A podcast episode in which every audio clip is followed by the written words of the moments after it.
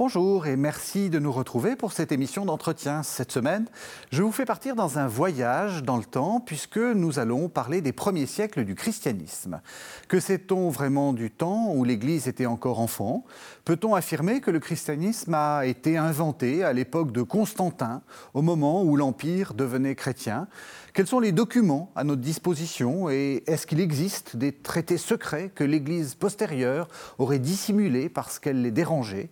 Et enfin, enfin surtout, qui sont ceux qui étudient cette période ? Eh bien, pour répondre à ces questions, justement, je vous propose d'en rencontrer un, un professeur à la Sorbonne.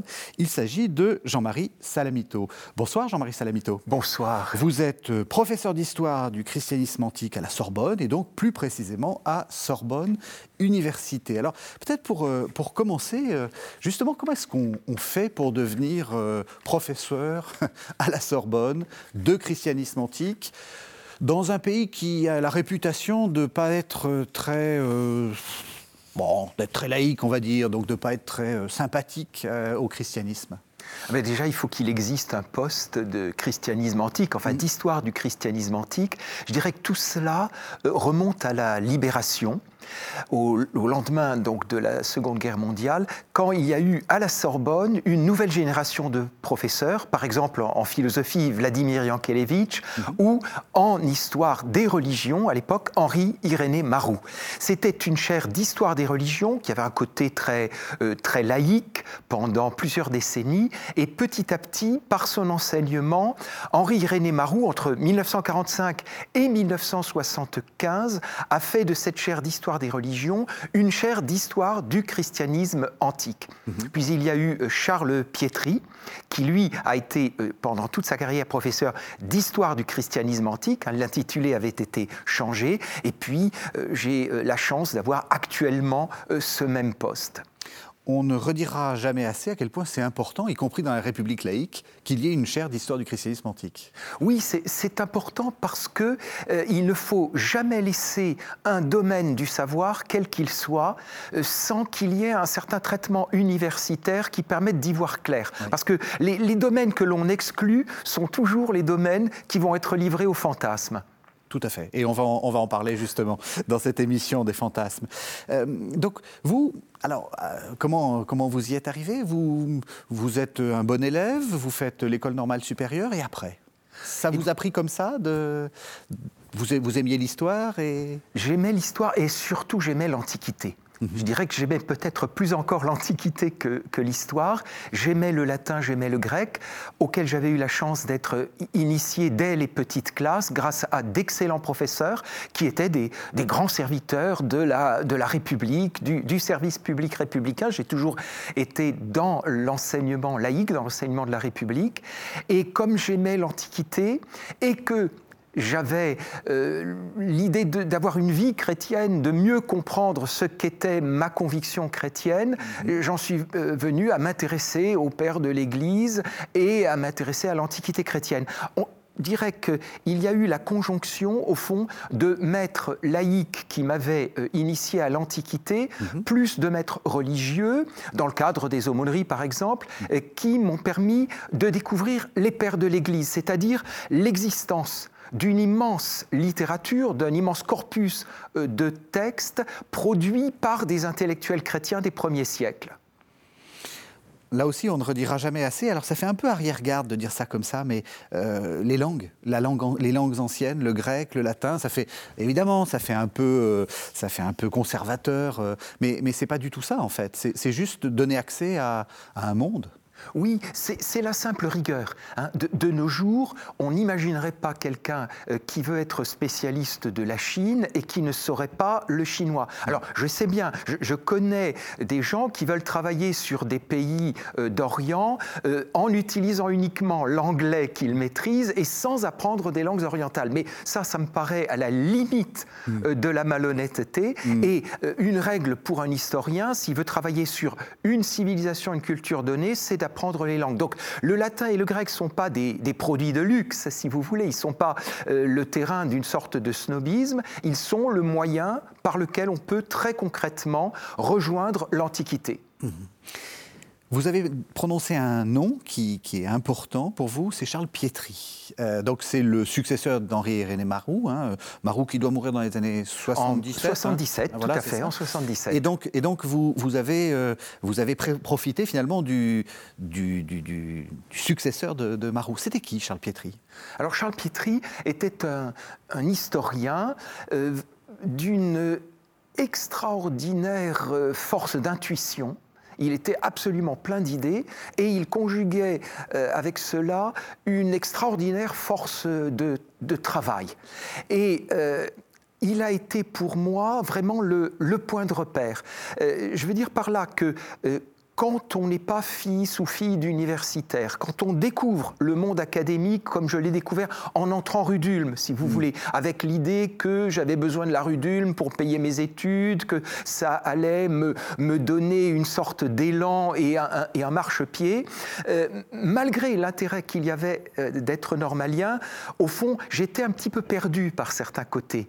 Et euh, ce qui m'a énormément servi, c'est de rencontrer un maître dont les cours me passionnaient et qui, en plus, avait une bienveillance qui pouvait m'encourager, tout simplement m'encourager. Parce que dans les études, nous, nous le savons en tant que, en tant qu'enseignants-chercheurs, vous et moi, et euh, nos étudiantes et nos étudiants l'expérimentent, il faut à la fois les qualités intellectuelles, puis une espèce de ressort psychologique oui. et un minimum de confiance en soi.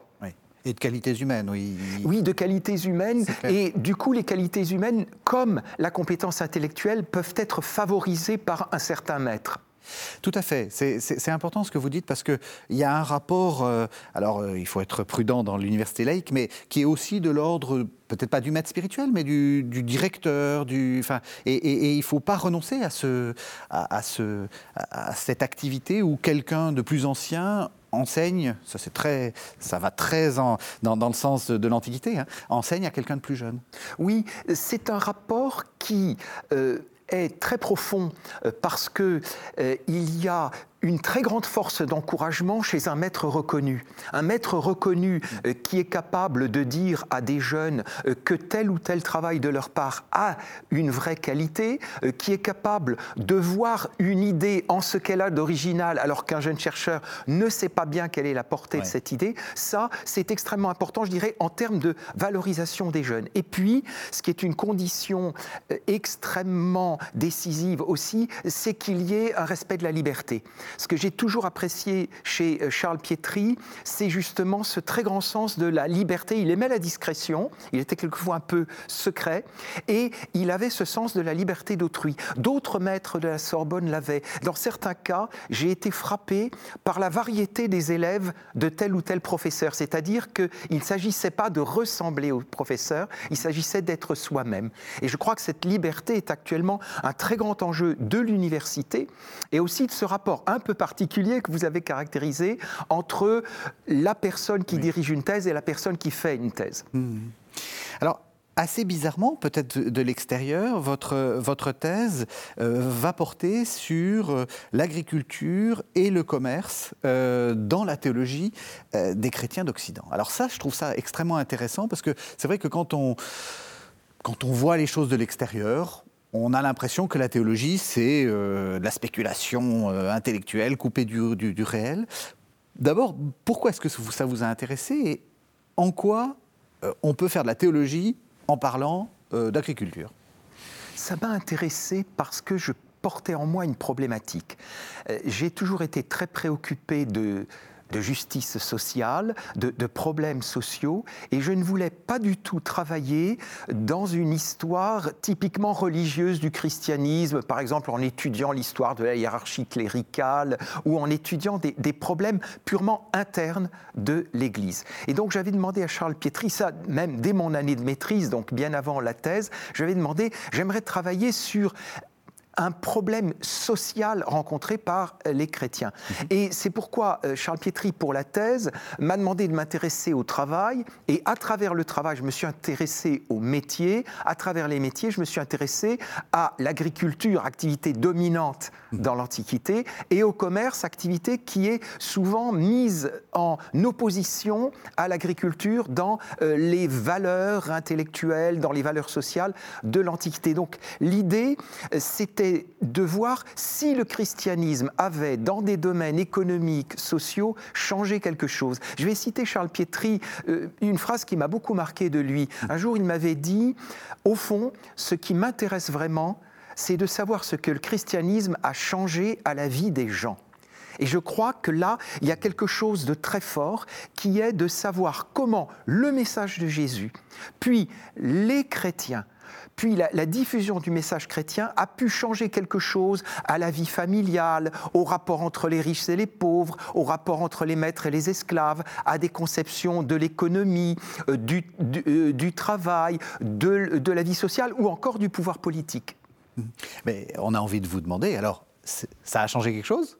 Oui, je pense que je pense que un certain nombre de choses ont changé mm-hmm. parce que l'enseignement chrétien est original, euh, parce qu'il est euh, audacieux et qu'il a, euh, dès les origines, un recul face au pouvoir, face aux couches dominantes, face à la richesse. Il n'y a qu'à voir euh, l'épître de Jacques, par exemple. Mm-hmm. Il y a, euh, dans l'enseignement euh, chrétien, y compris dans le comportement de Jésus, par exemple le lavement des pieds qui est une sorte d'inversion des valeurs sociales, qui est une sorte de renversement de la hiérarchie. Il y a dans le message et dans le comportement de Jésus des ferments, des, des éléments de changement social.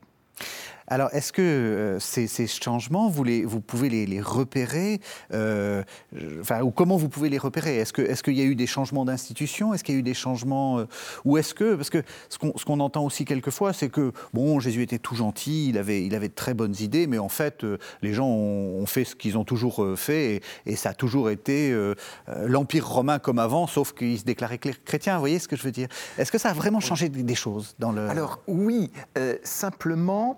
Euh, il y a toujours, dans ces cas-là, si on a un peu d'idéal, si on a une très grande exigence de, de justice, de, de, de réforme en profondeur, on sera toujours déçu. Oui. C'est-à-dire que nous sommes face à des pesanteurs sociales et économiques qui sont réelles et qui sont d'autant plus sensibles que nous sommes dans l'Antiquité, c'est-à-dire dans une économie qui est très peu productive et où il y a très peu de changements techniques euh, comme d'évolution en termes de productivité. Mmh. Du coup, il y a un certain fatalisme euh, du monde antique. On croit peu que l'on va pouvoir progresser, on croit peu que l'on peut changer.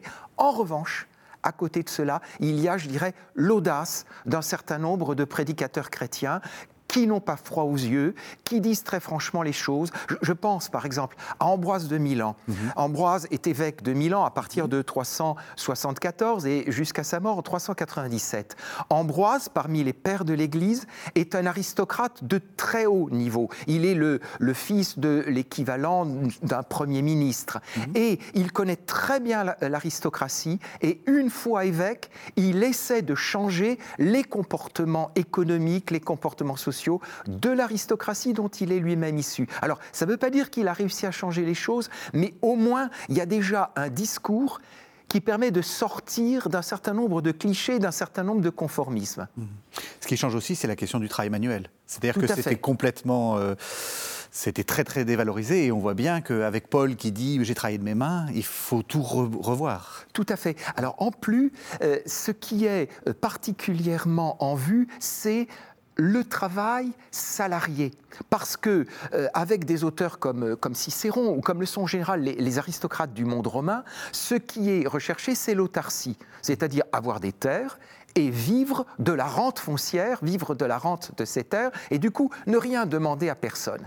Or, ce qui est vu comme humiliant, c'est le travail salarié, par exemple celui du journalier agricole qui va travailler toute la journée, un peu comme ceux qu'on voit dans l'Évangile, mmh. et puis qui, le soir, ne va peut-être pas être payé, et qui donc vit dans la précarité. Cette précarité fait horreur, au fond, à la mentalité aristocratique du monde gréco-romain. Et comme dans le christianisme, on dépend de Dieu, on attend la vie éternelle, on reçoit la grâce, on reçoit l'aide, on est racheté du péché. Mmh. Du coup, on a une nouvelle idée de la dépendance. On arrive à penser la dépendance sans qu'elle soit totalement humiliante. Et du coup, comme on pense la dépendance en termes spirituels, on pense autrement la dépendance en termes économiques. Et ça change tout. Ça change en tout cas un regard. Un regard, ça c'est change ça. Pas forcément les structures de la société, ça. Mais ça change un regard. Ouais. C'est important ce que vous dites des, des structures, c'est-à-dire que nous, on a l'habitude de, de, de que ça change vite, sans se rendre compte qu'effectivement, ce sont les changements techniques qui, ont, qui, qui, qui font changer le, la société. Quand on est sans trop d'innovation, c'est compliqué. C'est oui, compliqué. Tout à fait. Le, le monde antique n'est, n'est pas un monde d'innovation sur le plan technique oui. euh, ni sur le plan économique. C'est, c'est le fameux texte d'Aristote qui, qui dit « si les navettes fonctionnaient toutes seules, si les outils fonctionnaient tout seuls, on n'aurait pas besoin d'esclaves ». Donc il y, y a l'idée qu'il y a une impossibilité et que du coup il faut fonctionner d'une certaine façon. Et c'est très difficile dans ce monde-là de croire que l'on peut changer. Prenons un exemple. Euh, prenons la, la révolte des gladiateurs autour de de Spartacus à la fin des années soixante-dix avant Jésus-Christ. Ces gens-là se révoltent, ils n'ont aucun projet de réforme, ils ne cherchent pas à abolir l'esclavage, ils cherchent à s'en libérer et puis à partir. Donc il n'y a, a même pas une idéologie, il n'y a même pas un plan de réforme, il y a simplement une révolte dans le sens le plus factuel, le plus élémentaire. Donc il manque à l'Antiquité de véritables utopies sociales. Il y en a un petit peu chez certains philosophes, mais il y en a peu, et à la limite la seule utopie réalisée, c'est le monachisme antique. C'est quand on va au désert et que dans un monastère euh, ou dans un ermitage, on est à égalité ou à peu près et où les rangs sociaux, où euh, la richesse n'existe plus. Et où on travaille de ses mains. Et où on travaille en plus de ses mains, comme c'est recommandé par la plupart des, des maîtres spirituels du quatrième et du cinquième siècle. Oui. Alors vous avez euh, cité ce, ce, cette question qui est quand même une question très, très délicate, c'est la question de, de l'esclavage. On, on, on reproche au christianisme et on reproche à Paul de Tarse, hein, euh, parce qu'il y a un cas euh, très connu d'un, dans l'Épître à Philémon, d'un esclave dont il ne demande pas l'affranchissement. On leur reproche de ne pas avoir euh, attaqué cette institution-là. Alors comment vous... Je sais que ça, ça vous a beaucoup intéressé, cette question-là. Oui. Comment, comment est-ce qu'on peut répondre et, et aux, inter- aux interrogations légitimes, hein, de, des, des, même des téléspectateurs qui nous regardent, par exemple en Afrique, pour qui c'est quelque chose de douloureux, cette question-là. Euh, comment est-ce qu'on peut dire, ben voilà, on n'a pas... le christianisme antique n'a pas ab- aboli l'esclavage ? Alors le christianisme antique n'a pas du tout pratiquer de réformes structurelles de façon globale. Oui. C'est-à-dire que, euh, justement, euh, l'Église ou les évêques, disons, la hiérarchie euh, ecclésiastique, n'arrive pas au pouvoir. Elle n'a pas euh, une maîtrise de ce que fait le pouvoir politique, et tant mieux, tant mieux pour la liberté individuelle, tant mieux pour les rapports entre politique et religion. Donc, il n'y a pas, au fond, de réforme. En revanche, c'est ce que j'essayais déjà de, euh, de dire, il y a la prédication. C'est-à-dire c'est qu'il y a un discours qui amène les gens, s'ils sont vraiment chrétiens, à changer peu à peu leur comportement. Alors c'est ce que l'on, c'est ce que l'on voit.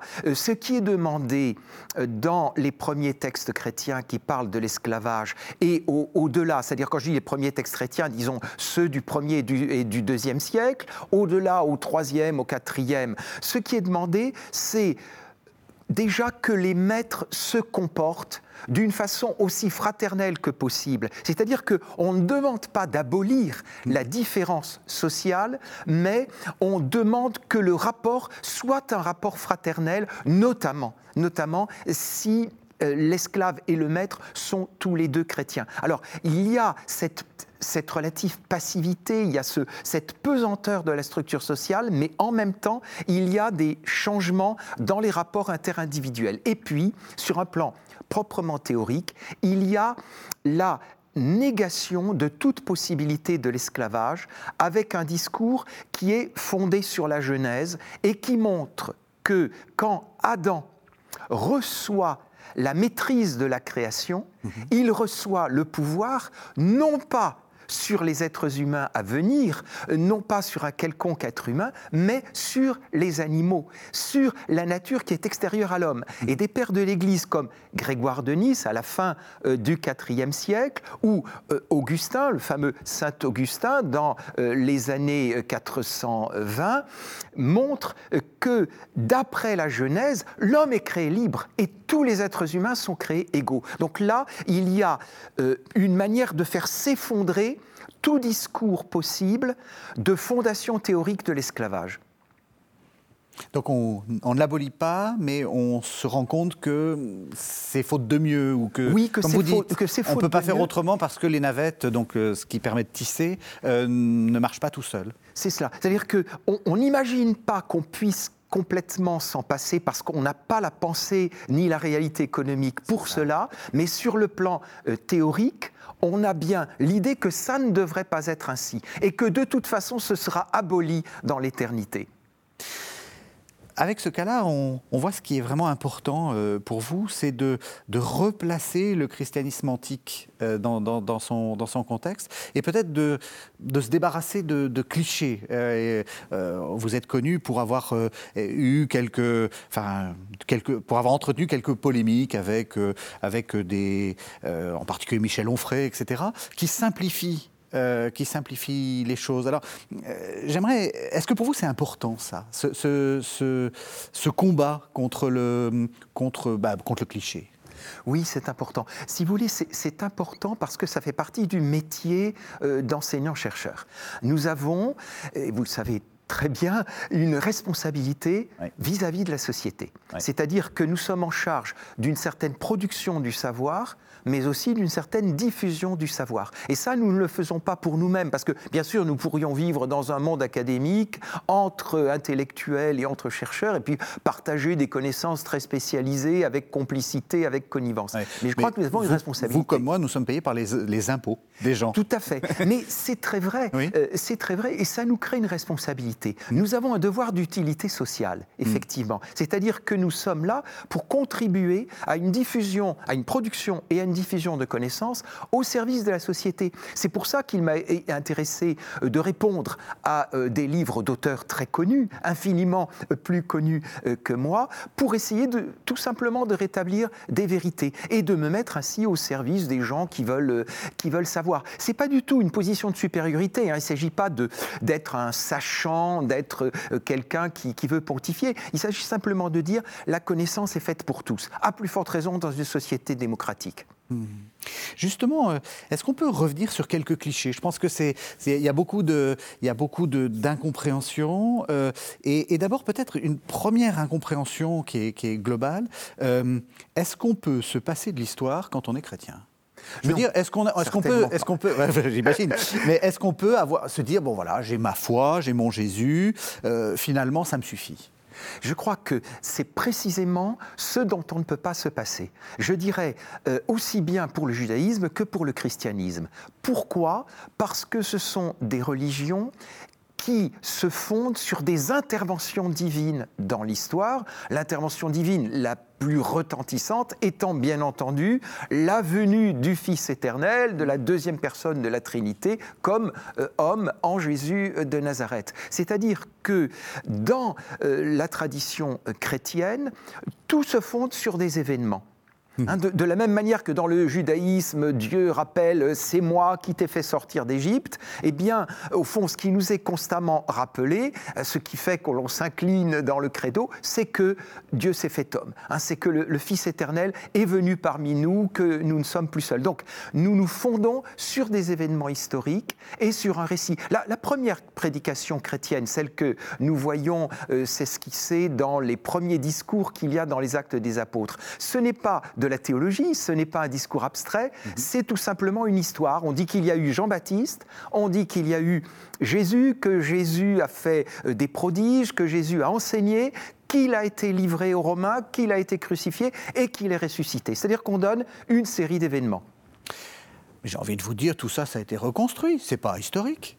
Alors justement, de la provocation. C'est tout notre travail. Donc vous avez raison de faire de la provocation. Ça, c'est tout notre travail, enfin celui de, de tous les spécialistes euh, et qui ont besoin les uns des autres. Hein. Personne n'est euh, omniscient et personne ne maîtrise absolument tout. Mais ce qu'il s'agit justement de faire, c'est de sans cesse scruter les sources pour arriver à euh, comprendre ce qui a pu se passer de la manière la, la plus vraisemblable. Et pour cela, il faut le dire et le redire, on n'a pas arrêté de faire des progrès. On a fait des progrès en archéologie, on a fait des progrès dans l'établissement des textes, dans la connaissance des manuscrits, on a fait des progrès en interprétation. Donc on n'est pas du tout dans un domaine un peu, un peu mystérieux ou nébuleux, on est dans une partie de la science historique, avec ses forces, essayer de vraiment lire les sources, ses faiblesses, on peut toujours se tromper. Mmh.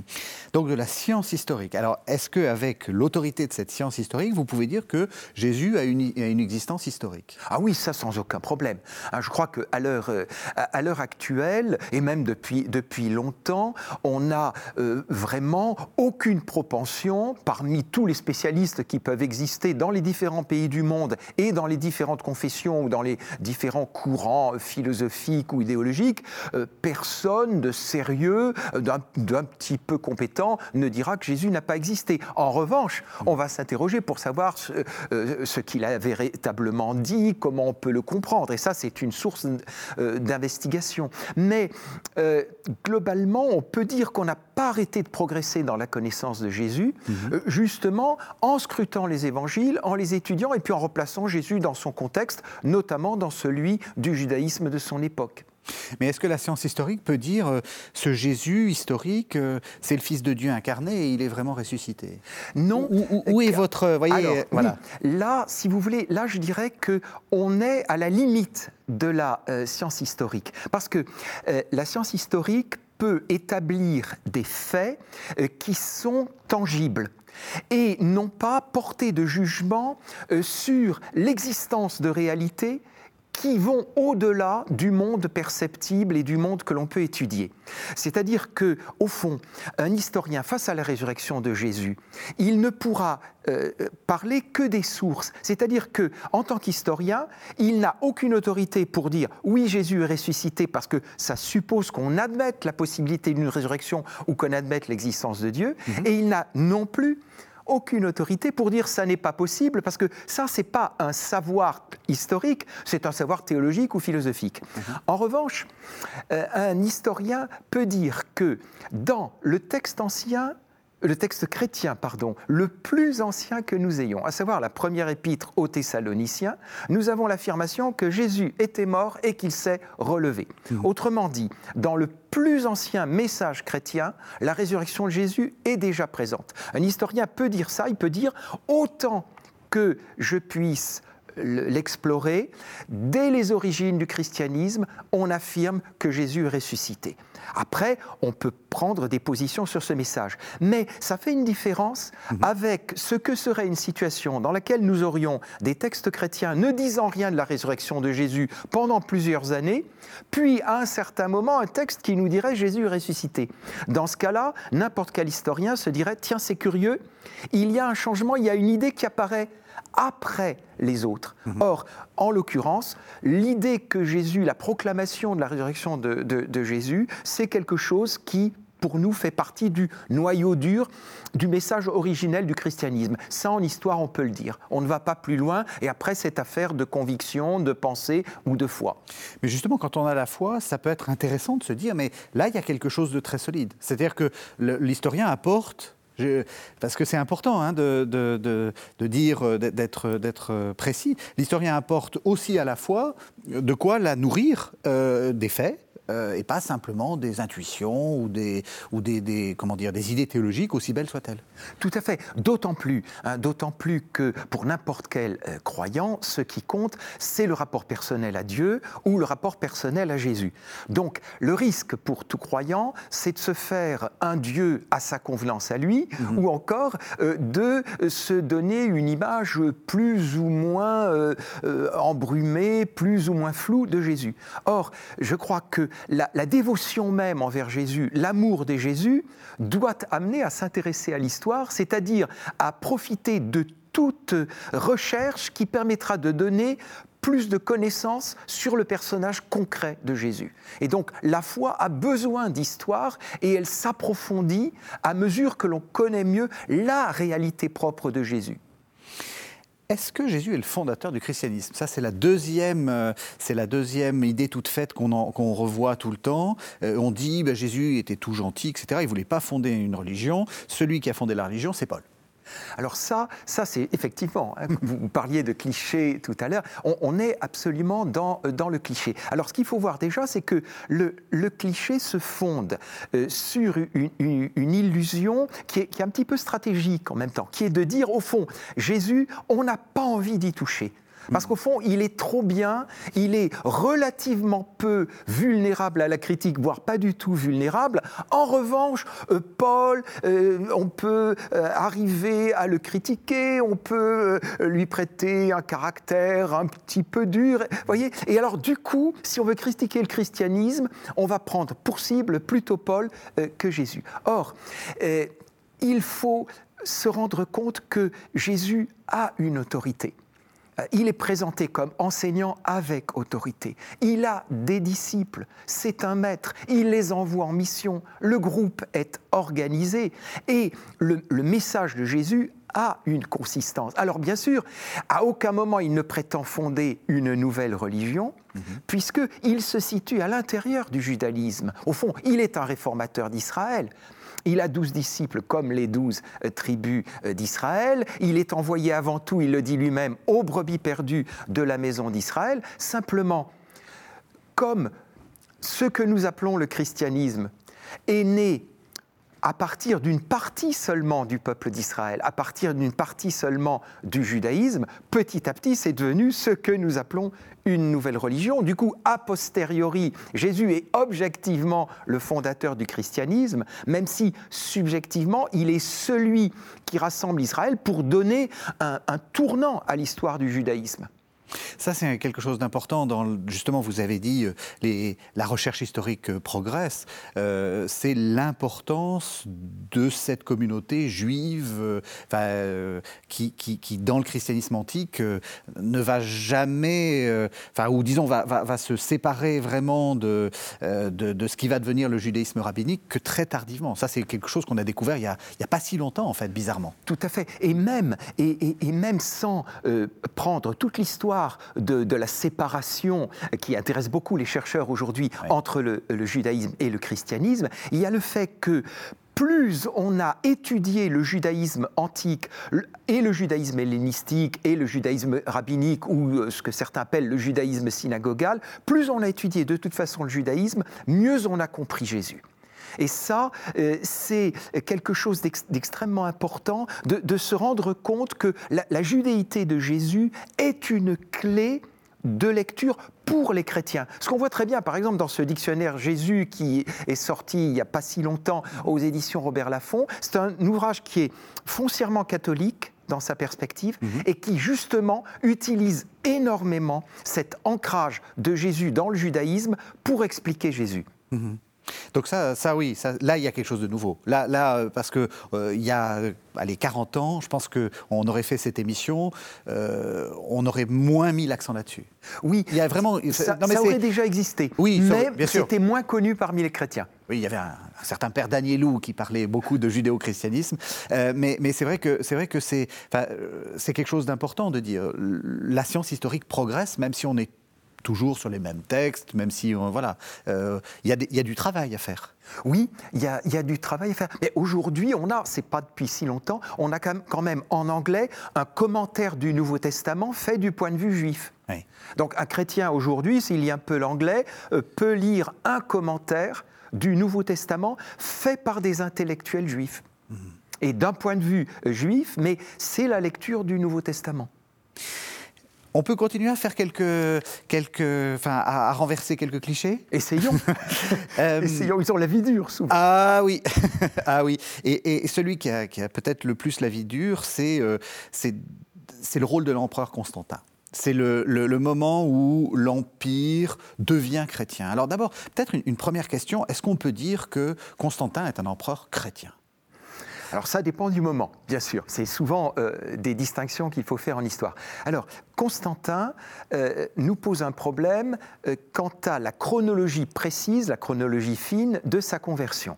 Et personnellement, je préfère ne pas entrer dans ce débat parce que je, je crois qu'il est miné. On ne peut pas avoir une, une idée claire, une idée précise, ferme, de l'évolution religieuse de Constantin. En revanche, ce qui est très clair, c'est que en trois cent vingt-quatre, au moment où Constantin devient le seul empereur dans l'Empire, il a battu celui qui était empereur sur l'Orient. Constantin devient le maître. À partir de ce moment-là, nous avons des textes officiels de lui, des discours et des lettres dans lesquels il se déclare officiellement chrétien. Alors, on ne peut pas avoir de doute dans ce cas-là. Je veux dire par là que quand on est historien, disait mon maître Pietri, on n'a pas le point de vue de Dieu le Père. Autrement dit, on ne se prononce pas pour savoir si Constantin est un bon chrétien oui. ou pas. En oui. revanche, s'il se déclare chrétien, euh, comme quelqu'un se déclarerait chrétien dans une statistique, on le compte comme chrétien. Alors là, euh, c'est, c'est clair et net à partir de trois cent vingt-quatre. Simplement, euh, comme Constantin est un homme de pouvoir, comme c'est un empereur, et comme, en général, euh, le sentiment d'hostilité à une religion, au christianisme ou à une autre, part souvent d'une revendication de liberté, on ressent le pouvoir euh, comme dangereux pour la liberté, et on veut amalgamer la religion et le pouvoir politique. Alors Constantin sert, dans ce cas-là, un peu de, de bouc émissaire et de, de point de fixation euh, pour toutes nos critiques au christianisme et à ses euh, compromissions avec le pouvoir politique. Mmh. Est-ce qu'elles sont justifiées ? C'est-à-dire, est-ce que Constantin se sert du christianisme pour asseoir son pouvoir ? Ça, c'est très difficile à dire et j'aurais tendance à répondre par la négative parce que, précisément, je ne vois pas en quoi Constantin, à partir de trois cent treize, date à laquelle il légalise le christianisme. Mmh. Il le légalise, simplement. Hein. Ce n'est pas la religion officielle de l'Empire, c'est une religion autorisée parmi d'autres. Je ne vois pas quelle intérêt avec Constantin à vouloir s'intéresser à la minorité qu'étaient les chrétiens. Je, je crois, si vous voulez, qu'il y a quelque chose que, que Paul Veyne, qui nous a euh, quittés l'automne dernier, que l'historien Paul Veyne avait magnifiquement vu, c'est que Constantin ne semble pas avoir suivi son intérêt. Il semble plus avoir euh, suivi un, un, un itinéraire personnel de, de réflexion, et il fait une sorte de pari. S'intéresser aux chrétiens alors qu'ils ne sont qu'une minorité, c'est pas la meilleure manière d'asseoir son pouvoir. En revanche, euh, il leur a donné de de plus en plus d'importance, il leur a accordé un certain nombre de, de faveurs, ce qui s'accélère à partir de trois cent vingt-quatre quand il est le maître de euh, tout euh, l'Empire, et là le christianisme y a gagné. Est-ce que Constantin y a gagné euh, lui-même ? Il était de toute façon au pouvoir, il n'avait pas tellement besoin des chrétiens. Mmh.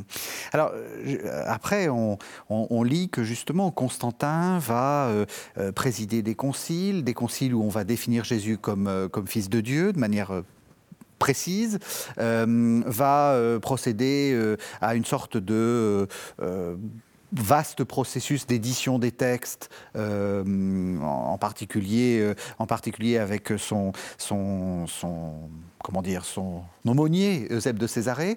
Est-ce que, est-ce que il invente le christianisme euh, euh, tel qu'on le connaît. C'est-à-dire, est-ce que c'est lui qui divinise Jésus ? Est-ce que c'est lui qui, euh, euh, finalement, réécrit les textes. Euh, en gros, est-ce que le christianisme s'invente au quatrième siècle ? Non, en fait, pas du tout.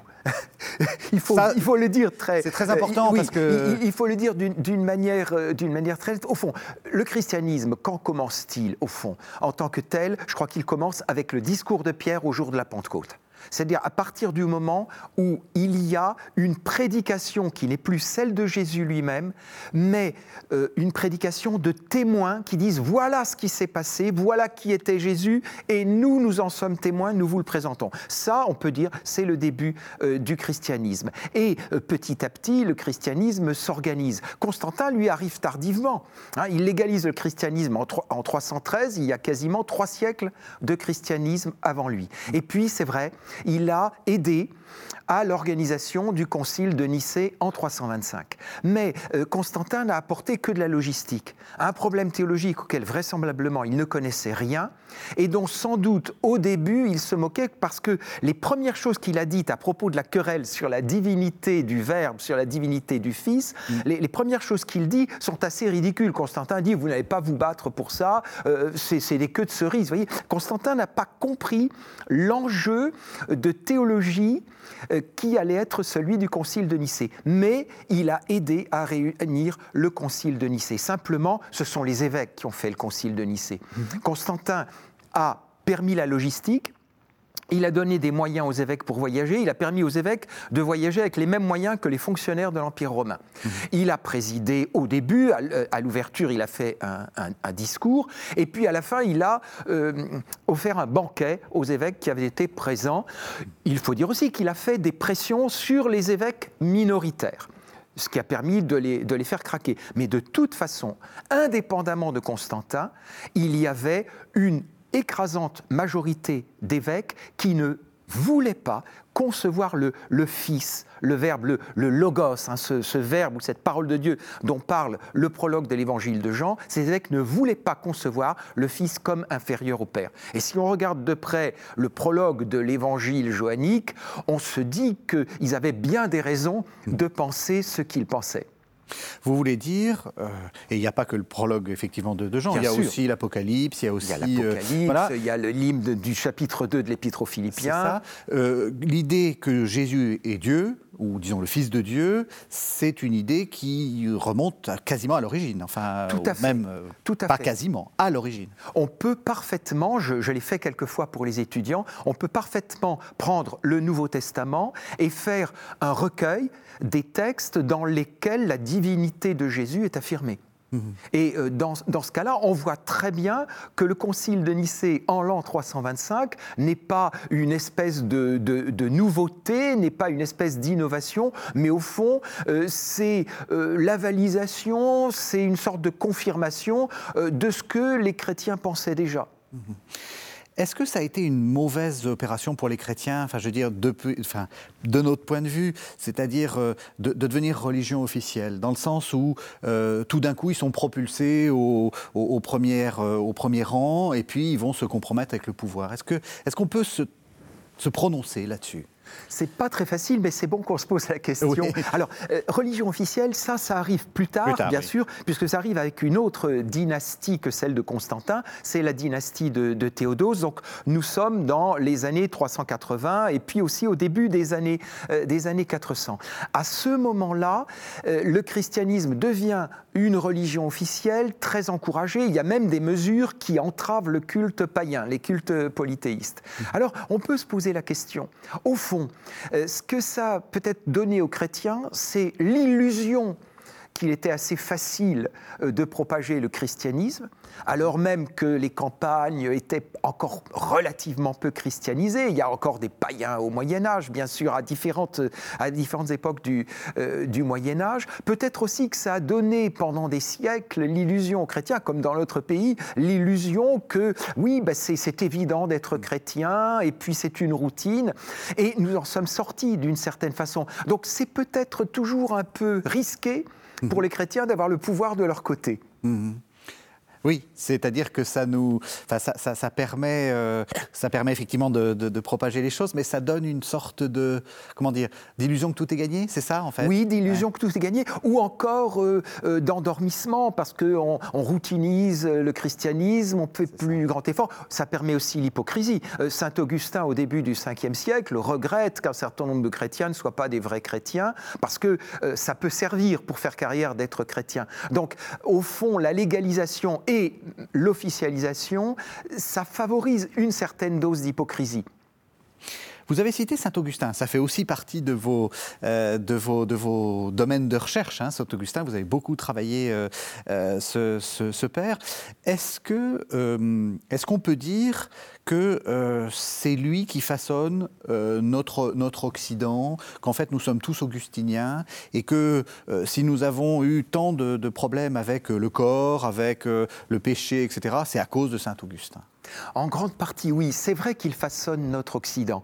C'est-à-dire qu'au fond, tout le Moyen-Âge le suit, tout le Moyen-Âge le lit, jusqu'à ce qu'il y ait un autre géant qui est saint Thomas d'Aquin. Mmh. Et encore, saint Thomas d'Aquin est-il un grand lecteur de saint Augustin ? Et euh, saint Augustin est l'auteur le plus cité par oui. saint Thomas d'Aquin. Tout le monde, tout le monde dit qu'en fait, il n'a pas l'impression de faire rupture avec Augustin, en fait. Non, hein. bien sûr que non. La, la rupture, c'est plutôt certains spécialistes de saint Thomas d'Aquin qui, qui veulent la voir. Oui. Simplement, en même temps qu'Augustin est le maître de l'Occident, ou disons l'un des très grands maîtres de l'Occident, il est aussi, comme tout auteur extrêmement connu, un auteur sur lequel on véhicule des clichés. Oui. Hein, c'est là le problème. Si je faisais dans la provocation, je dirais « Qu'est-ce qu'un très grand auteur ? C'est un auteur dont tout le monde parle sans l'avoir lu. Mmh. » Il y a un peu de ça avec Saint-Augustin. Mmh. En plus, en France, il y a un phénomène particulier qui est l'importance du jansénisme. Le jansénisme a, a, nous a présenté un Augustin très sombre et nous sommes encore un peu sous le coup de ce souvenir du jansénisme. Vous voulez dire, euh, justement, euh, très axé sur le péché très... Oui, sur la prédestination, sur une vision pessimiste de l'humanité. Et vous qui l'avez lu, vous direz, il n'est pas comme ça, Augustin ? Non, Augustin me paraît beaucoup plus optimiste, me paraît beaucoup plus joyeux, beaucoup plus confiant, et aussi beaucoup plus tourné vers la multitude. Alors que quelquefois, c'est le cas du jansénisme, on a fait un Augustin élitiste, un, un Augustin dur. Je pense qu'il n'est pas... Pas du tout ainsi, enfin je pense, c'est même pas une pensée de moi, il suffit de le lire. Mmh. Mais trop souvent, là encore, hein, trop souvent, on ne lit pas les auteurs, on ne prend pas le temps de les lire, et aussi, on, quand on les lit, on les lit avec un a priori. Mmh. Moi je crois que plus on fréquente Augustin, à condition de le lire vraiment en étendue, de le lire beaucoup et de le relire, plus on arrive à le voir comme quelqu'un mais qui est tout simplement un chrétien extraordinairement confiant en Dieu et euh, par là même euh, rempli, richissime de leçons pour nous aujourd'hui. Vous parlez de lire les, les auteurs, vous êtes euh, le directeur avec Bernard Pouderon et euh, Vincent Zarini euh, d'un, d'un livre que tout le monde devrait avoir dans sa bibliothèque. Premiers écrits chrétiens, c'est dans c'est la bibliothèque de la, de la Pléiade. Euh, c'est important de mettre à la disposition des gens euh, le, ces textes. Oui, c'est très important. Je, je crois que c'est une, c'est une très très belle vocation. Je suis très heureux qu'avec Bernard, avec Vincent, nous ayons fait ce, ce travail. Pourquoi ? Parce que déjà, il faut que les gens lisent les textes de manière générale. Mais à plus forte raison, les chrétiens doivent se rendre compte de quel est leur patrimoine intellectuel. Mmh. Et se dire, c'est à nous, nous pouvons le lire, nous pouvons nous en nourrir. Et en plus, euh, nous étions très heureux d'avoir une place dans la bibliothèque de la Pléiade, mmh. c'est-à-dire dans une collection qui n'a rien de religieux. Mmh. Et l'idée était bien celle-ci. Hein. Euh, j'avais vingt ans quand je me suis dit il faudrait avoir les pères de l'Église en Pléiade. Parce que je me disais il faut sortir des librairies religieuses, il faut sortir des maisons d'édition religieuses et il faut reconnaître un patrimoine commun à tous, chrétien ou pas. Mmh. Et puis un jour, je me suis rendu compte que Bernard Pouderon avait lui-même cette idée de mettre des pères de l'Église en Pléiade et c'est là que nous avons lancé en nous associant Vincent, Vincent Zarini, mmh. euh, ce, euh, ce recueil qui a eu un, un réel succès et qui continue d'être réimprimé. Il a connu mmh. plusieurs tirages avec des mises à jour.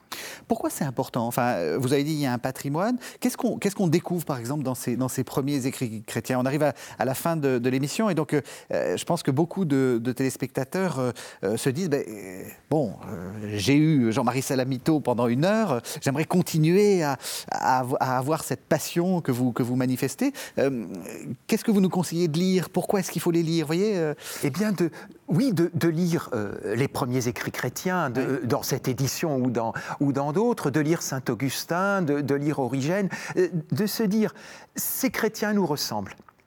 Ils sont nos frères, ils sont à la fois nos frères et nos pères, ils sont nos maîtres, mais aussi ceux qui croient comme nous. C'est-à-dire qu'il faut se rendre compte, quand on est chrétien, que depuis deux mille ans, on a un nombre innombrable de frères qui ont la même foi. Et donc, il faut savoir se reconnaître en des gens qui sont du passé, mais qui ont la même foi, et quand ce sont de très grands maîtres du point de vue intellectuel, c'est très nourrissant. Quels sont vos, vos projets ? Euh, est-ce que vous avez, euh, et, et peut-être quelles sont aussi les, les, les directions euh, euh, dans lesquelles euh, vous orientez vos, vos étudiants, pour donner un peu une idée aux, aux téléspectateurs. C'est quoi, c'est quoi le, le travail maintenant ? qu'est-ce, qu'est-ce qu'il faut faire en histoire du, du christianisme antique ?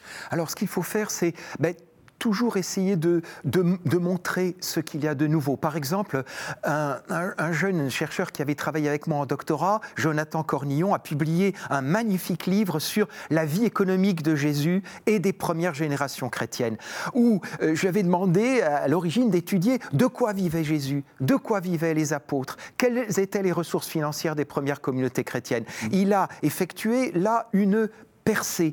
Et il va encore faire d'autres choses. Et il y a d'autres jeunes qui euh, travaillent avec moi, que j'essaie euh, d'accompagner. Et puis j'essaie, ben, à mon tour, de, de publier à nouveau des textes. Et j'ai en cours des, des traductions de Saint Augustin, euh, dont euh, un recueil de textes politiques de Saint Augustin. Et puis, un petit peu après, un volume de la Pléiade avec des sermons, cette fois, de Saint Augustin. Dans la Pléiade. C'est-à-dire oui, dans pas, la Pléiade. Pas dans, toujours pareil, pas dans la fameuse bibliothèque augustinienne. Non, pour sortir qui... justement de, de ces livres qui sont nettement plus chers, qui sont assez difficiles à utiliser, même s'ils sont absolument incontournables. Oui, indispensables. Bien sûr. Oui. Donc l'idée, c'est d'aller vers un plus vaste public, avec des traductions peut-être un peu plus faciles à lire que celles de la bibliothèque augustinienne. Parce que vous diriez que... Euh... Il y a encore du travail de euh, vulgarisation, c'est un mot qui, qui, qui fait un peu vulgaire, de, de, de dissémination de, euh, de cette histoire-là. On, vous, vous pensez qu'il y a, il y a, il y a des incompréhensions sur, sur cette histoire toujours. Antique. Il y a toujours la possibilité des incompréhensions, mais surtout, euh, ce qu'il y a, c'est qu'il y a toute une beauté, il y a toute une richesse dont il n'est pas question de se priver. Mmh. Je crois, si vous voulez, que ce qui est beau, ce qui est intelligent, ce qui est profond, ça doit être offert au maximum de gens. Et que, en somme, il ne faut pas se priver. Je dis quelquefois à des étudiants, nourrissez-vous à la gelée royale ou prenez du caviar tous les jours. Le, le caviar, c'est les livres que vous lisez. C'est-à-dire que, en étudiant ou en étant curieux, on va vers le meilleur. Et tout le monde a droit au meilleur. Donc, tout le monde a droit à Augustin. À Saint-Augustin et au père de l'Église. Merci, merci, euh, merci beaucoup Jean-Marie Salamito. Merci de nous avoir fait euh, découvrir euh, votre passion hein, pour, le, pour, le, pour le christianisme ancien. Merci aussi d'avoir rétabli, euh, d'avoir rétabli quelques, quelques vérités historiques, parce que je crois qu'il y a beaucoup de, il y a beaucoup de préjugés et euh, euh, rappelons-le, il y a une... un substrat historique dans cette religion chrétienne. Merci beaucoup. Merci à vous. Merci de nous avoir suivis. Vous savez que vous pouvez retrouver cette émission sur le site internet de K T O, w w w point k t o t v point com, et vous pouvez la regarder autant de fois que vous le souhaitez. On se retrouve la semaine prochaine.